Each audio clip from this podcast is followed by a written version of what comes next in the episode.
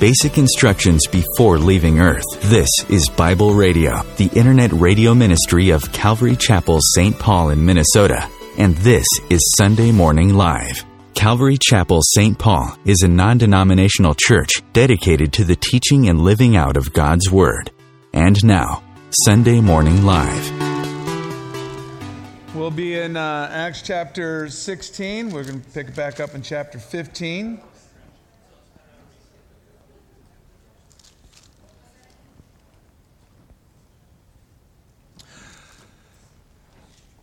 Heavenly Father, thank you for this morning and that, uh, God, that we can come here together, worship you, study your word, build each other up. God, just be encouraged by you. And so thank you, Lord, for this morning. In Jesus' name, amen. Well, they're heading out, uh, Barnabas and Paul, and we see in verse 39 in chapter. Uh, 15 that there was a contention was so sharp between them that they departed asunder one from another. And so Barnabas took Mark and sailed into Cyprus. Uh, not sure. I think I can't remember if Mark is uh, Barnabas's cousin or nephew. I, I, I want to say nephew, but I think it's his cousin now. Uh, but uh, he he bailed on their first trip, and so this contention happened. And what we're going to see through the rest of the book of Acts is really the Apostle Paul and what the church. And, and just think of what that's like. You know, uh, here Barnabas has been leading the church in Antioch. Here he'd been leading the first, what we would call a missionary journey, but they were out there to get people saved and, uh, and uh, get the churches, the people, uh, whether they were meeting in buildings or not. We're going to see here in Acts chapter 16 uh, uh, another way of doing something. And so they parted company, and the, the contention was that no, we're going to see reconciliation later. For those of you who were with us on Thursday nights, we're going to see some other things that have happened in Barnabas's life, and Paul will need to talk to him uh, there in the book of Galatians as he writes that letter, and he has to recount some things of what happened when he went to Galatia, and that was on their on his third. Again, we use the word mission or missionary. Uh, but his third, uh, again, going around planting more churches and encouraging the churches that have been started there. And so they depart. And now that we see that they picks up Timothy here, well, we're also going to see here that Luke now starts to join them because we, hear, we see in verse 10 of chapter 16. Uh, and then after he uh, had seen the vision, immediately we endeavored to go into Macedonia and surely gathered that the Lord and gathering that the Lord had called us to preach the gospel unto them. There's many attempts that Paul tried to go into what we're going to call uh, Europe uh, crossing the Dardanelles there and going into uh, the European invasion. They're going to see churches being planted there. And there was things that it just wasn't the time to do that. And I shared with you last week. Uh, uh, you know, I had endeavors, I had things I wanted to do, but yet it wasn't the time. And until God gives you that uh, green light, until God equips you for that, until God calls you and says you to do that, then you go do that. But then when He does call you to do that, go do that. Uh, and now you have a mission, now you have a vision, and now you have these things. And again, as I sharing with you, as coming here to uh, St. Paul, I had a burden. I have a burden for the lost wherever I go. Guys who traveled with me this last couple of weeks found that one out. I have a burden for the lost wherever I go. But I had a specific vision for St. Paul. And and the and the vision there. There was a there was at one time a sharp contention between me and my best friend Mike uh, because I came here, I thought I was coming here to assist him.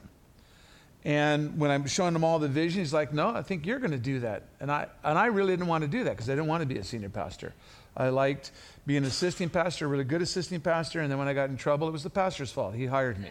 Uh, I loved that role, I, was, I did well in that role. Uh, and then my other role was whatever happened in the church, well, my pastor is going to stand before God and give an account of the church and not me. And so, again, uh, but it, it, took us a few months to work these things out between us, and and really, it really came down to me being a bonehead of just not wanting to do this. Um, I really thought it, but Mike had already moved the church to the other side of town, and yet I was called to St. Paul. So months before we moved here, we started the first Bible study with him here when we visited in 1988, and thought we were coming then. And by then, it just uh, God had led him to go to that other side of town where he is now. Some of you, I don't know who went there for the church split, Uh, but there was a contention. Not like Barnabas and, and, Saul or Barnabas and Paul. Uh, it was just confusing. But again, figuring these things out. I, I just want to give you the end of the story. I did start to, the church in St. Paul, and I'm the pastor today. All right. So I just want to, just in case you were wondering what happened with that story, things worked out. All right. Uh, but yet, uh, there's these things of, of that contention, and then there's these things of like, well, h- how do we get into this? How do we get into that? Someone was asking us, uh, or asking me uh, a while back about uh, the coffee house. Been there 25 years now, and and and here's the thing, church, that that someone called the coffee house, someone who used to be a neighbor next door, uh, believer.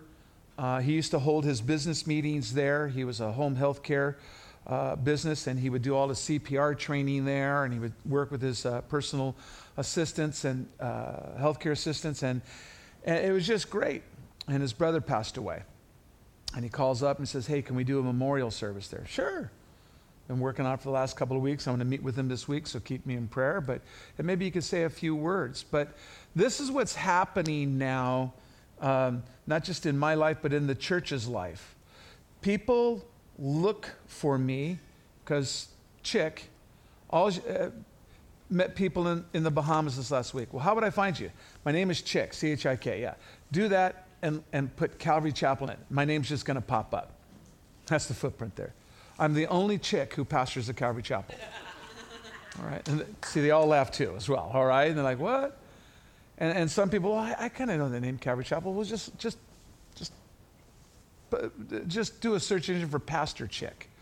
Uh, so pester chick, that's term of endearment between us. But so, so, but there could be things that happen. There could be um, things that were holding him up, and, and then he finally sees his vision, and he goes in, and we see in verse 10 of chapter 16. And again, gives us this journey there. And then they come to Philippi, verse 12.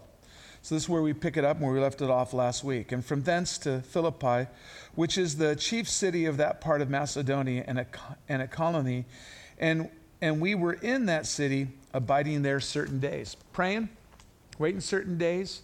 Uh, obviously, what we do here, we're, gonna, we're going to look out the thing. Listen, they're not, uh, they're not spying out the land. I want you to understand. I want you to be good Bible students here. That's an Old Testament term. That's what the children did. They went into the promised land to spy it out. Bad, bad thing, all right? When people say, let's spy out the land, no, bad. When people say, hmm, let's put a fleece before the Lord, bad, bad. That was not a good thing with Gideon putting and challenging the Lord. Bad thing. Do you, do you, I, I, learned early on, uh, uh, uh, Kimberly and I, you know, she lived in Tucson. I was in Oceanside, and, and one time I gave her a necklace. It was the, the, the heart broken in half. And it was that thing about Jacob and his, and his, and his father in law Laban and it says, hey, you know, in the verse there, may the Lord watch over us until we're, we're brought back together. Oh, a lot of Christian jewelers made that. And I think, that's beautiful. Our hearts have it. And I'm going to have, I'm not going to wear my part of the necklace. I'll keep it somewhere else. But you keep your heart. And when our hearts come to, and you connect that little jewelry up together, our hearts together. And then I started reading the Bible. And then I went to that passage. And it wasn't like uh, Laban and Jacob, it wasn't like Laban saying, Hey, until we come back together, you got my daughter and stuff like that. It was Laban says, You dirty, rotten, sneaking little thief, maybe God watch over you. And if you better watch, I mean, it was just a warning.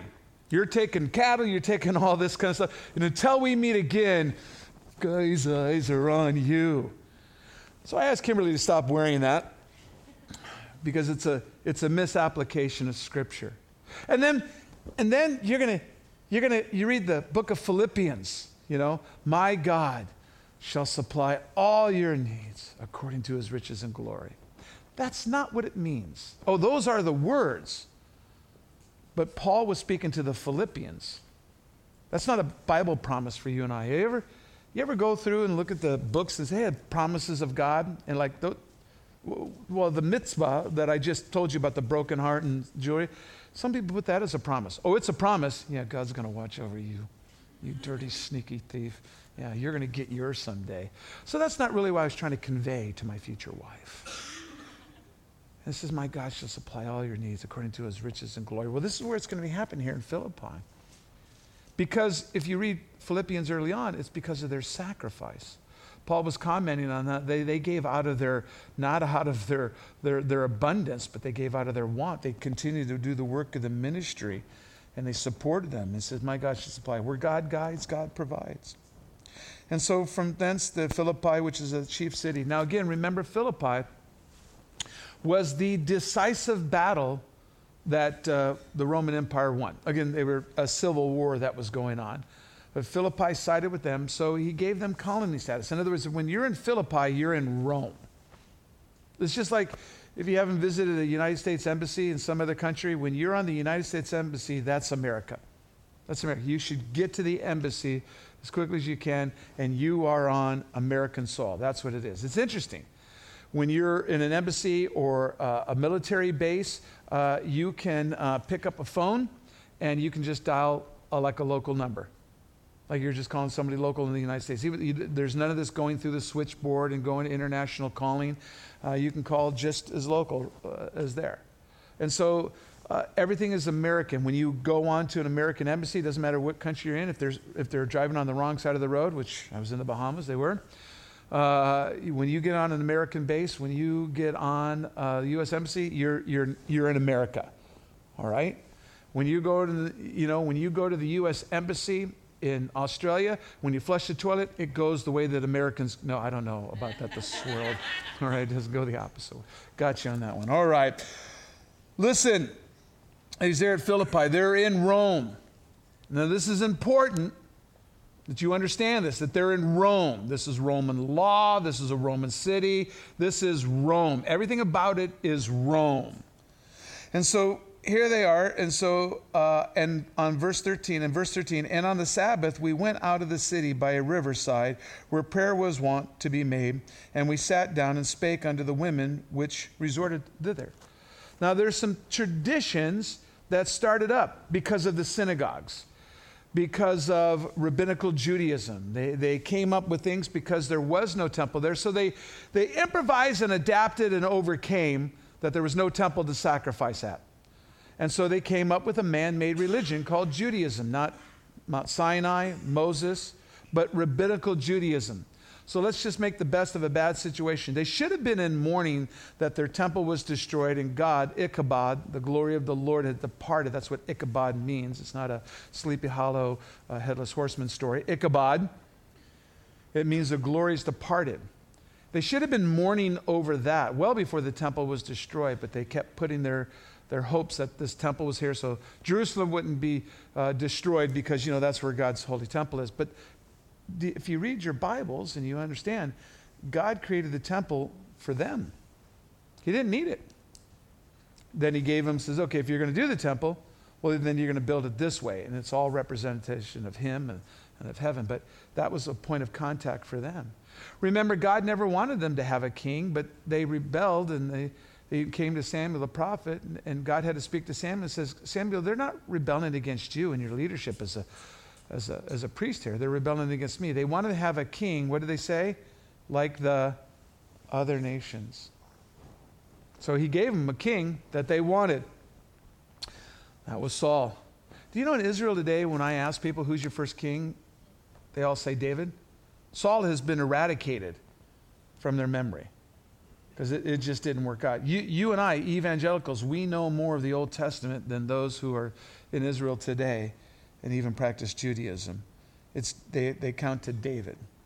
And so here, the things that started was is that if there's not a minyan, 10 devout Jewish men who want to keep Torah, want to keep law, keep kosher, then, then you can't start a synagogue. And you need Torah scrolls. If, whatever dispersed country you're in, the way that you're going to find each other is you're going to go by a body of water about a mile or two outside the city. And you said, how would they know there would be a river there? Listen, this is in the day and age. We have, you know, all our towns are named after the, you know, the water towers, right? Uh, that's how when I'm flying, I can fly my, I can find myself across the country. I just all the towns have named themselves after their water towers, and we have those pumping stations. But you needed to establish where to live by a body of water. If it be a river or some type of fresh water, that's that's usually where a city would pop up. And so they, they started a tradition that when you're traveling, that on the Sabbath, if there would be a group of you out there, it would be a pretty good bet that they're worshiping, they're doing something. So that tells us either there wasn't 10 Jewish men in Philippi, but more than likely there wasn't 10 devout Jewish men who wanted to keep kosher, wanted to keep law, and keep Torah. And so they would go out. And who did they find here? And on the Sabbath day they went out of the city by the riverside where prayer was wont to be made. And we sat down and spake unto the women which resorted there. So again, we're not seeing the men that are there.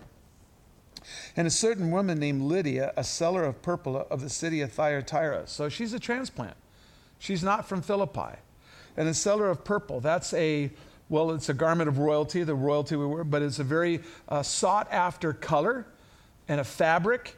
And we can see that she's a, a very astute businesswoman there, and a seller of purple of the city of Thyatira, which worshiped God and heard us, whose heart the Lord opened that she attended unto the things which were spoken of of Paul. How do you start a conversation like that?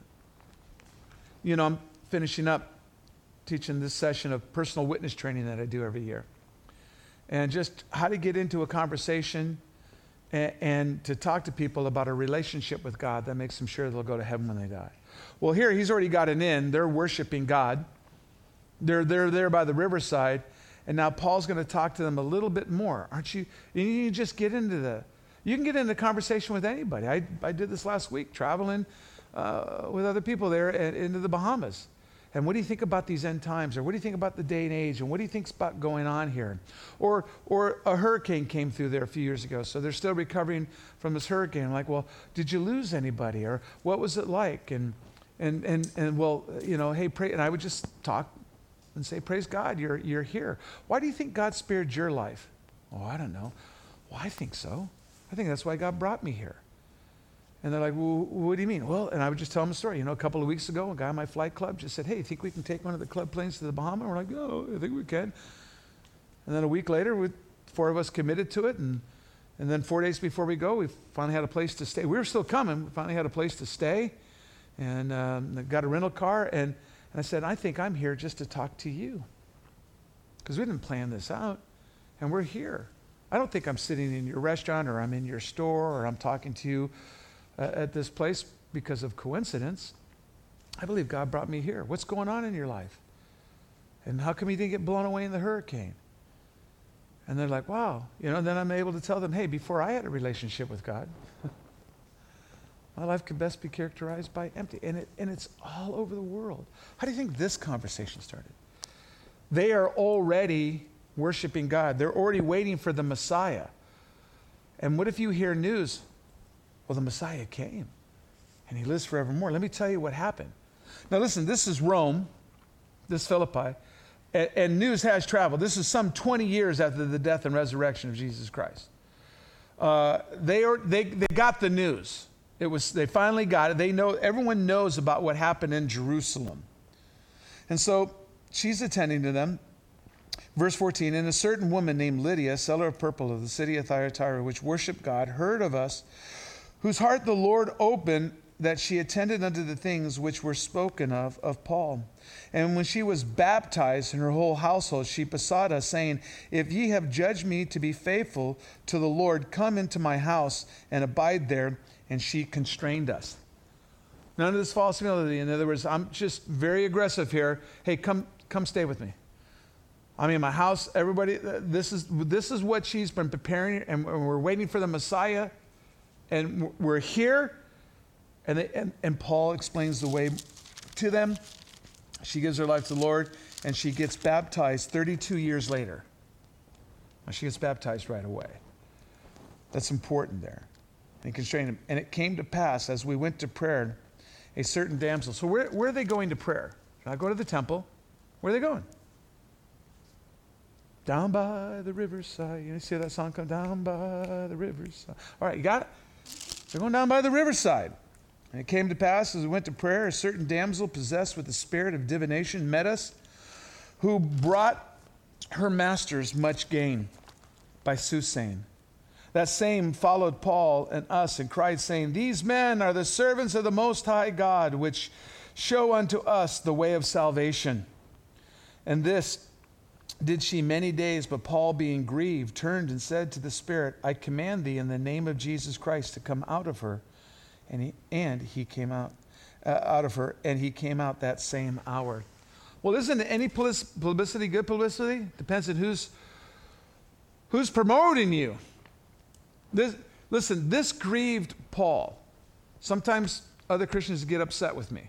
I, I don't know if he knows that. All right. And because I'll, I might see a certain behavior, I might be seeing, and they're, and they're claiming to be a Christian and yet they're doing these things. And it, and it does grieve me. It does grieve me. And that's why, that's why, because of this passage, just let me just give you application. That's because of this passage. Um, and there has been that I know that have had a demonic spirit in them, and that has been cast out of them. But there's others that are just very carnal. And they're claiming to be Christian because they're from Minnesota. That's the way they were raised. They go to a certain denominational thing. Uh, they do their chanting, they do their uh, praying to dead patriarchs or saints, and they're doing all these things. And they're, they're, they're saying, Well, I'm a Christian. And then, and, and here's the thing all they're doing is, is they want to show you how cool they are to be a Christian, and they're showing you all the liberties they have in Jesus. Oh, they say as a Christian, well, I can do this, I can do this, I can do that, I can do this. I'm like, wow, man. And so sometimes I ask them, I say, hey, could you do the team a favor? What? Uh, don't call yourself a Christian.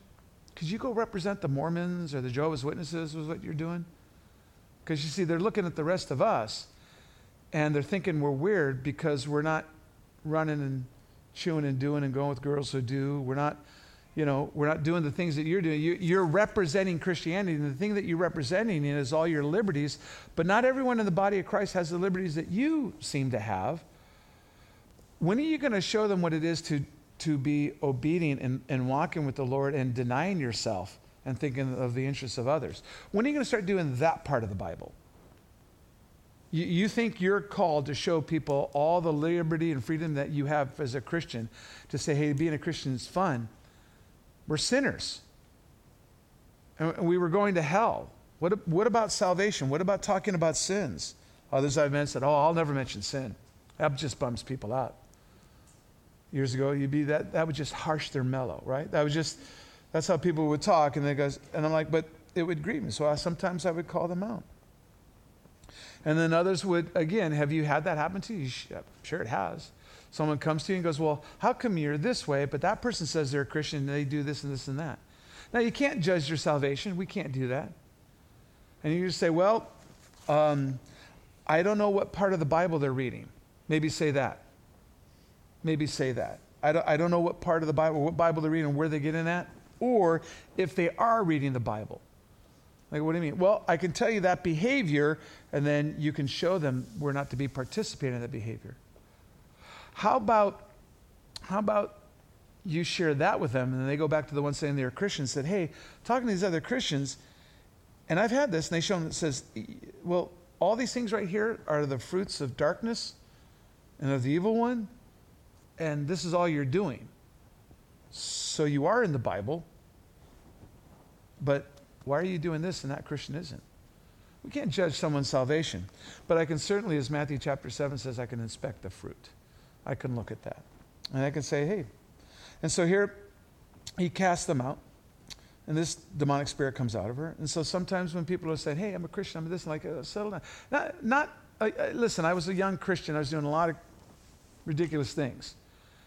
And then the people around me, like my best friend Mike Fernandez, and they would say, He's young in the Lord, he's learning. And then I would go, Oh, he'll get it eventually. But not 32 years later. Not still doing the same thing 32 years later. I, I have Christian friends who, who are still doing the same things we did as young Christians, and they've never, because they just stay there. They don't know their Bibles. Uh, they attend a church, they're not servants, not even, not even close to being a volunteer. Uh, it's a social cleansing thing, and they're still doing the exact same things. This, this struck me after being a Christian for, for three and a half years, out on a missions trip or we're doing outreach in, in Mexico. And, and, another brother came to me who was on this trip as well. We're doing a short term mission. And, and he comes to me and he's, and he's upset. I, what are you upset about? He goes, Well, it just seems like you get everything you want. It looks like you're doing good. And, and this is just three and a half years of being a Christian. Him and I came to Calvary Chapel Oceanside at, on the very same Sunday. We didn't know that. So you might show up here today and you're new, but and you think everyone's been here before you. I like it when more and more people come and new people come and they're sitting next to new people, and I just sit here and laugh because they're both waiting for the other person to talk to them. Because you know, you're new here. You shouldn't be the one to initiate.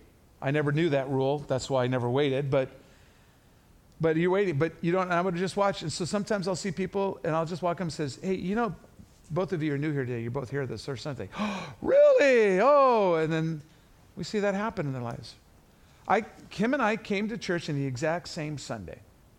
And him and I missed the exact same amount of Sunday services, whether we were uh, because of the Marines or doing whatever, but him and I attended the exact same church, listened to the exact same messages for three and a half years and, and, and his life was just a total mess.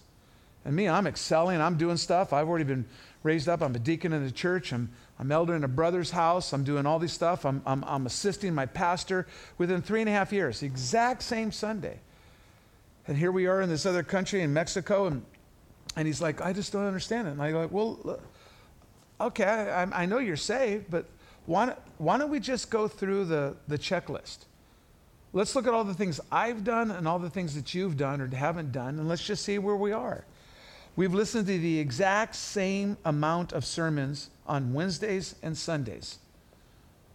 So, but you know, when my pastor started an intern program, you weren't there. And when my pastor started a servants class, you weren't there. And when my pastor started a counseling ministry, and we had to read all his books, you weren't there. And when we started this evangelism, this outreach on Friday nights and uh, out on the streets, you weren't there. I, I all I can do is I can tell you all the places you weren't at because I was at those things. So when I was doing all this, where were you? I kid you not. I don't think I've ever have said this before. It's just coming to my mind right now. I've been sowing seeds for marriage. Yeah, I just, it's confusing. What? I'm sowing seeds for marriage. I have to be where, now he didn't say this, but this is how I heard it. I have to be where the ladies are. he was at all the concerts. He was at all the Disneyland events. He was, uh, literally, Disneyland would have a Christian night once a year. And there in California. He was at all the places he was so, he was so, I need, I, I can't do anything else until I'm first married. I'm like, I, okay, so you've missed out on every discipleship, every opportunity to grow in your faith. I was there, I didn't see you there. When our pastor was, uh, again, helping us find our, our gifts and our callings and maximizing those things, you weren't around.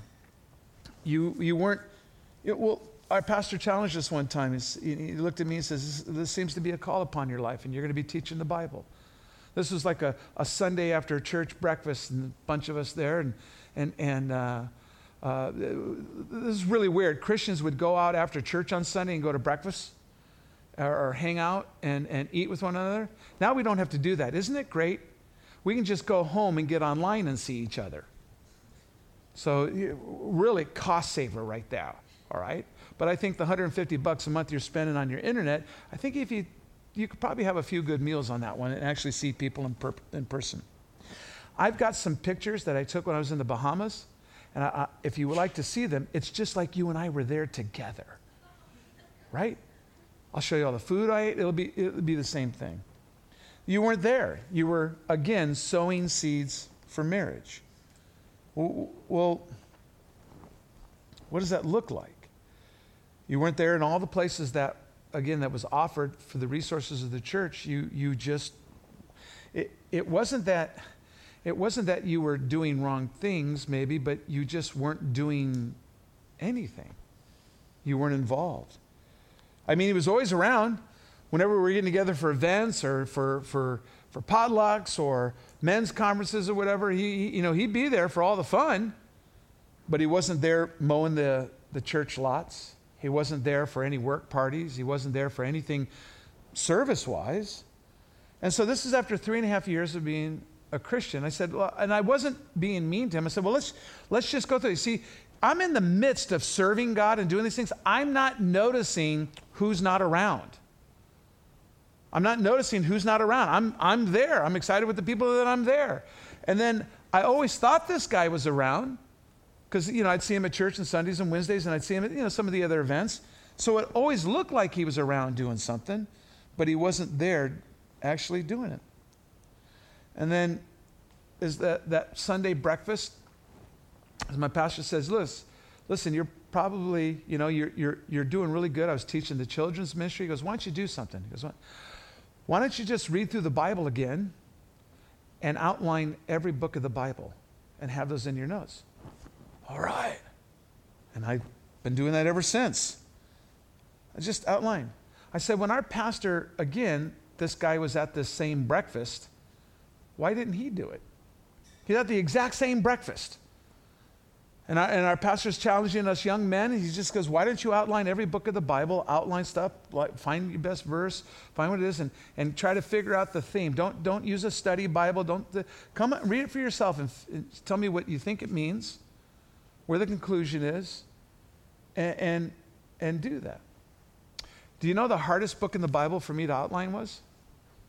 Gospel of John.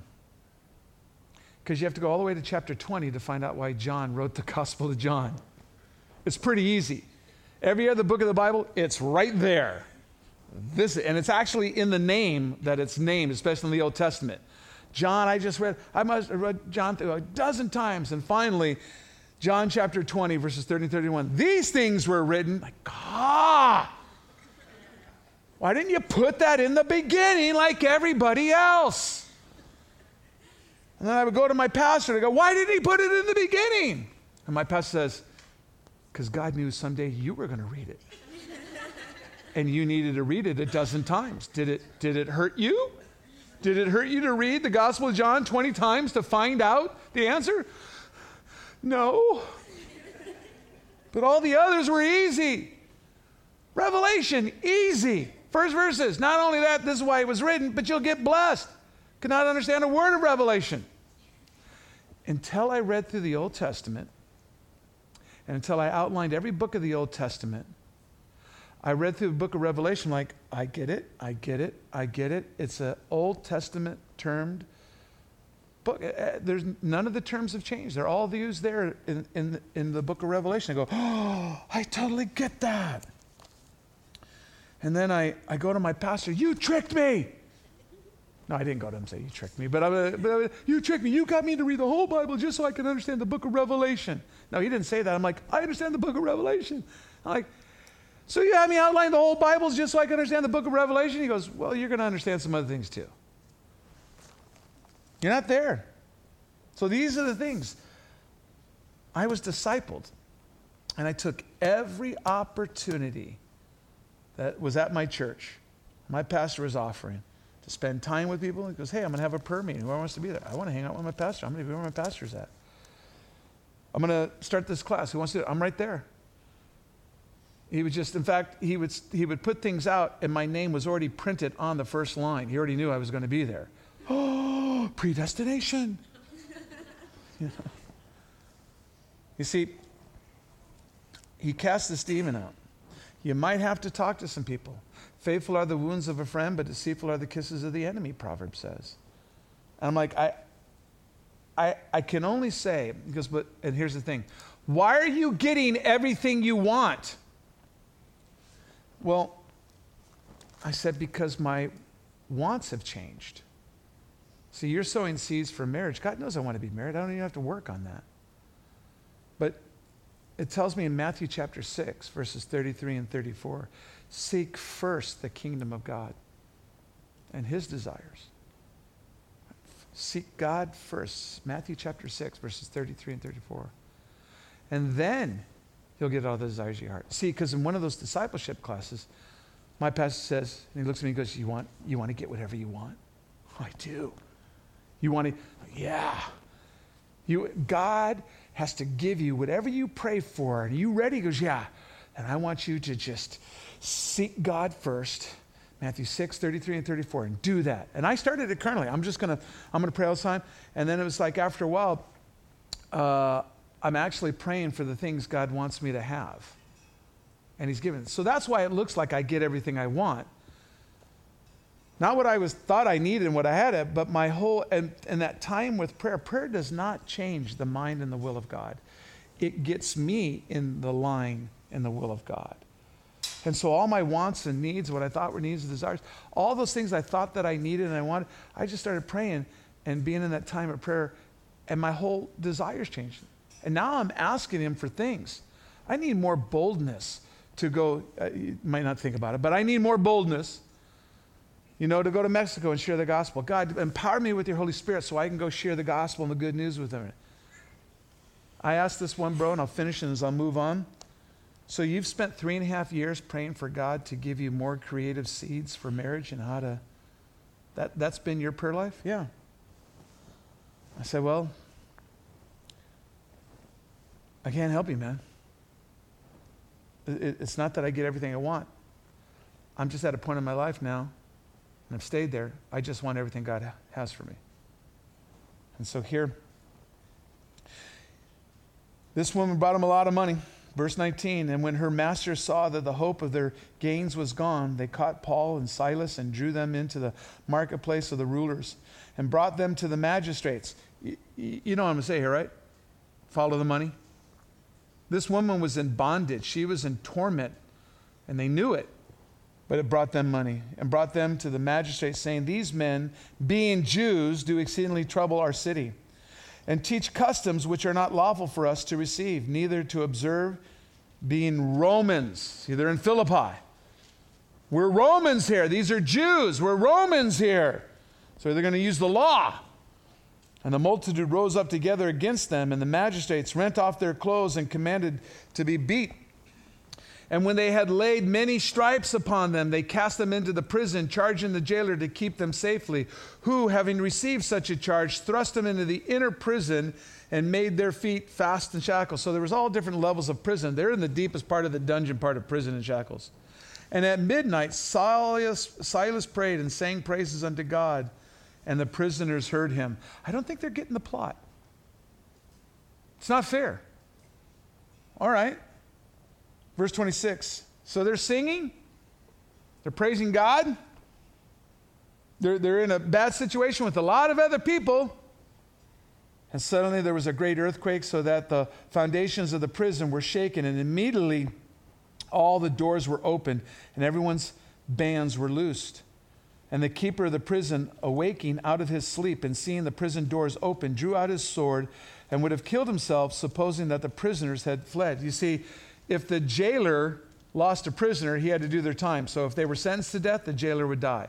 If he lost the prisoners, he had to do their time. There was an incentive program to make sure jailers didn't go soft on anybody. And so here, Paul cried with a loud voice, saying, Do thyself no harm, for we are all here. Then he called for a light and sprang in and came trembling and fell down before Paul and Silas and brought them out and said, Sirs, what must I do to be saved? Never seen anything like this. We've seen the miraculous happen there. And brought him out and said, and you thinking, well, this is just a Bible story. No. There, I met a guy who's a chaplain. We were at a chaplain's conference for police chaplain, law enforcement. And he's the chaplain up in Ladysmith, Wisconsin. They have a one cell jail there. And he is the, the jailer. And literally, his wife makes the food for the, whatever inmate is there. And as the jailer, who's ever in jail because he can't be there on Sunday, brings the inmates to, to church with him. go, you could do that? And he goes, yeah, your county sheriff here could take any inmate out of jail and take him to church with him. There's no law against that. And he says, well, do you want to go? We're going to go Sunday, bre- you know, we're going to go to Sunday breakfast. I mean, this is what, this is you can either stay here Or you can go with me, and go to church, get breakfast, get food. You know all the good food you've been having? That's my wife's been cooking all that. Little in it. Like, no, you really do that? And he leads people to the Lord. Now, if you know Ladysmith, Wisconsin, a bunch of drunk snowmobilers or fishermen and all that stuff, but he leads them to the Lord. With what? His wife's great cooking. And they're like, yeah, I'm in jail. Yeah, you know, the drunk, tie this one off here. You need, and he would just sit there. Guys say, isn't there a law against this? He goes, Law against what? He goes, uh, You know, telling me about Jesus and you're a jailer? He goes, No, no, there's no law. But there is a law about getting drunk at a bar and getting in a fight and beating people up. There is a law about that. That's why you're here. and you just got to do your time, man. Up in Ladysmith, Wisconsin. You got to go see it when you're there. So the jailer takes him out. Says, Come with, come with me. And they spoke unto him the word of the Lord and to all that were in his house. So here they were in Philippi, a Roman colony, Rome. They already got the message. Christianity has been spreading across. This person must have been some type of God-fearer, or whether he was a pantheist, uh, believing in many gods, as the Romans. But he knew something. And he says, how, how can I get saved? He's already been listening. This is, this is insider lingo. He's already been listening to Paul might have already heard him down by the riverside or in, in, the town or whatever, and he, he's sharing the gospel. And now it gets to this point how can I be saved? And he spake unto, unto him the word of the Lord to all that were in his house. He says here, and they said, Believe on the Lord Jesus, and thou shalt be saved in thy house. This isn't one of those promises. You believe in Jesus, and your whole household will be saved. This is prophecy and a word of knowledge to this guy. Many take a look at that. I've seen many of families destroyed because someone goes, I'm praying a prayer. God owes me. Uh, Acts 16 31, uh, my whole household's going to get saved. My whole household's going to get saved. And why aren't you saved yet? I prayed this prayer, and they get mad at God. And when their family members die or they, they reject Him and they don't come to Christ, and they're like, God, you said. He said to the jailer. So you see, there's miraculous things going on here. This happened when I got to be part of my dad on his deathbed, he gave his life to the Lord and lived for a couple more days. And then, and then, and then family members are coming and say, What's going to happen next? All of a sudden, they're mocking me for the whole week that I'm there. Now, what's going to happen? He really did give his life to Jesus, and everyone heard it. Another miraculous story for another time, but everyone heard it. And I said, What's going to happen? I said, Well, my two aunties are coming from New York. I think God's going to allow them to stay alive so he can say goodbye to them. And sure enough, they did. and that all happened. And what's going to happen next? And all of a sudden, you know, now I've got some street cred with them, right? Now, what's going to happen next? And that's the whole th- prophecy and the word of knowledge. I said, what I, I, what I desire to happen, but here's what I know is going to happen. So he told the jailer. So don't take Acts 16 31. Many people are still upset and angry at God because he didn't come through with his promise. This is Paul prophesying, talking to the jailer. This is another miraculous thing. When I led my auntie to the Lord in Chicago, traveling across the country, and, and, and I'm like, well, I'm trying to go to New York, or maybe I'm going to go to Florida. I don't know which way I'm going to go from here. And she goes, Well, and she got saved on a Friday. I took her to church on Sunday, got her plugged into a church there. And, and then Sunday night, she goes, What are we going to do? And I said, Well, I'll tell you what, I need money. So I need a job. If I'm going to stay here, I need to get a job. I said, Well, then let's just pray. Let's just pray. And I left 7:30 that morning, rode my motorcycle down the street, and there was a big sign, "Carpenters Wanted."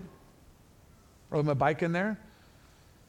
Guy says, "Yeah, I'll hire you. You got tools?" Well, I brought my framing hammer with me to drive my tent stakes in. He goes, "Well, if you show up with a tool belt, you know, speed square, tape, tape measure, and a plumb, uh, and a cat's paw, I only had 60 bucks left on me, so I went and bought them all, showed up the next day. And I said, well, as long as I can use your saws and I can do everything else. He goes, yeah, not a problem. Ended up running the cruise for a couple of weeks. So I left at 7.30 and I came back at 8 a.m. to my auntie's house before she left for work. She goes, well, aren't you going to go look for a job? Got one. what? what do you think happened to her faith? She's with the Lord to this day. She saw God work. So this is this thing. This is this prophecy to him. What do you think is going to happen to this jailer's life? He says, You're going to get saved and your whole house. That's a prophecy, not a desire, but he told him this is what's going to happen. And, and then they spoke unto him the word of the Lord and to all that were in his house. And he took them the same hour of the night and washed their stripes and baptized and he was baptized he and all and his uh, and he uh, all his straightway and when he had brought him them into the house he set meat before them and rejoiced believing in god with all his house and when it was day the magistrate sent to the sergeants uh, saying let these men go and the keeper of the prison told this saying to paul um, praise the lord right learn this the magistrates have sent to let you go now therefore depart and go in peace but paul so Paul, he had something waiting for him. You got, if you got something in the holster, you wait for it. I like Paul here. Look what he says. Paul said unto them, They have beaten us openly, uncondemned, being Romans. I thought were Jews. I thought you were Jews. We are Jewish, but we're Roman citizens. We're natural born Roman citizens. And you're going to see this over and over with Paul because he talks to soldiers in Jerusalem. He's going to talk to this jailer and he's like, oh, I had to buy my citizenship. Paul says, No, born and bred Roman. I'm Jewish. See, Jews not a uh, it's not a state, it's not a country, it's Uh, ethnicity, is it's I'm Jewish. But I'm a Roman. I'm Roman. Being Romans. So they're in Rome, in Philippi, and you're not supposed to do this to Romans being Romans and have cast us into the prison, now do they thrust us out privately? Nay, verily. I like the King James. Nay, verily. But let them come to themselves and fetch us out. Wait a minute, this, you don't understand. They're letting you go. Yeah, they shouldn't have done this. Let him come and do this. What do you think this is doing to this guy Say, No, man, go. You got your freedom. No. And the Caesars told these words unto the magistrates, and they feared when they heard that they were Romans. Uh oh. And they came and besought them and brought them out and desired them to depart. Desired. Sorry. Can you go now? And when they went out of the prison and entered into the house of Lydia, and where they had seen the brethren, they comforted them and then departed. You know, it's okay to use the law, folks. Many people get upset with me because I know the law, I know the Constitution. Why? I'm a former criminal. You got to know the laws. You got to know what law you're breaking and how to not break it and get right up to that point. Paul knew this. Paul knew why they were beating them. We're Romans. This is going to this is going to this is going to turn out bad for them. That's why when the, the governor and the attorney gangster, uh, Keith Ellison, general, uh, doing all this stuff, and I'll talk to my other buddies and just smile and go, well, I know the law. I know the Minnesota State Charter. I know it inside and out. I know exactly everything about it. And what they're doing is this this mandate or this executive order, it's, it's not going to hold up.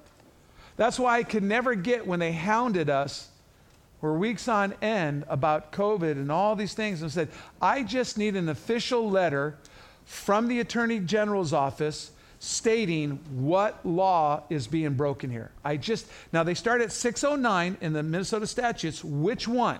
Which one? Because the only law that I see being broken is statute 609 735, which says it's illegal to conceal your identity in public, except for costumes or for an event, but you cannot hide your identity. Don't you remember? If, if someone walked into a bank with a mask, you were getting on the ground, weren't you? Now you walk into a bank, or it was, and you better put that mask on. Did I not? Who is here? Did I not, as your pastor, tell you when this mask mandate or people thinking of mask, did I not tell you there would be bank robberies and robberies going off like crazy? Say amen. amen. What happened? I would show up every week. Hey, because normally, just want to learn how to do this, I'll act this out one on. Normally, with a guy in a mask, kind of creeps up to the security car with the gun.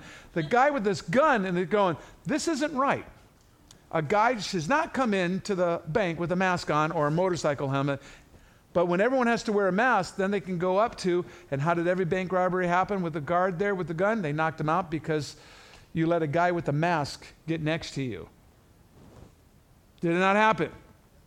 I foresaw that because of my past. I'm like, man, you know, robbers, paradise. I can walk around with my uniform on all day long. Listen, Paul knew when they were beating him what was going to happen. And now we're going to see he's able to come back to Philippi many, many times. They're like, oh, remember that time you beat me? Yeah, I'm going to I'm going to go over here and preach the gospel over here. You, Do whatever you want, Roman citizen. Had, and, and we're going to see the church of Philippi was one of the greatest supporters of all his other endeavors. That's why he, Paul told them in a promise, because of what you've done, God's going to supply our needs. Where God guides, God provides. Lord Jesus, thank you for today. We know the end, Lord. We win. That's why I can just smile and just take the beating and say, Thank you, sir. May I have another? No matter what this world pours out, I know the end. And so, Lord, they don't.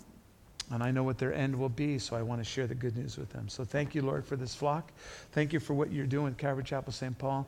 And may we just continue to bless each and every one else here, Lord, because the church is not the building, we're the church. In Jesus' name, amen.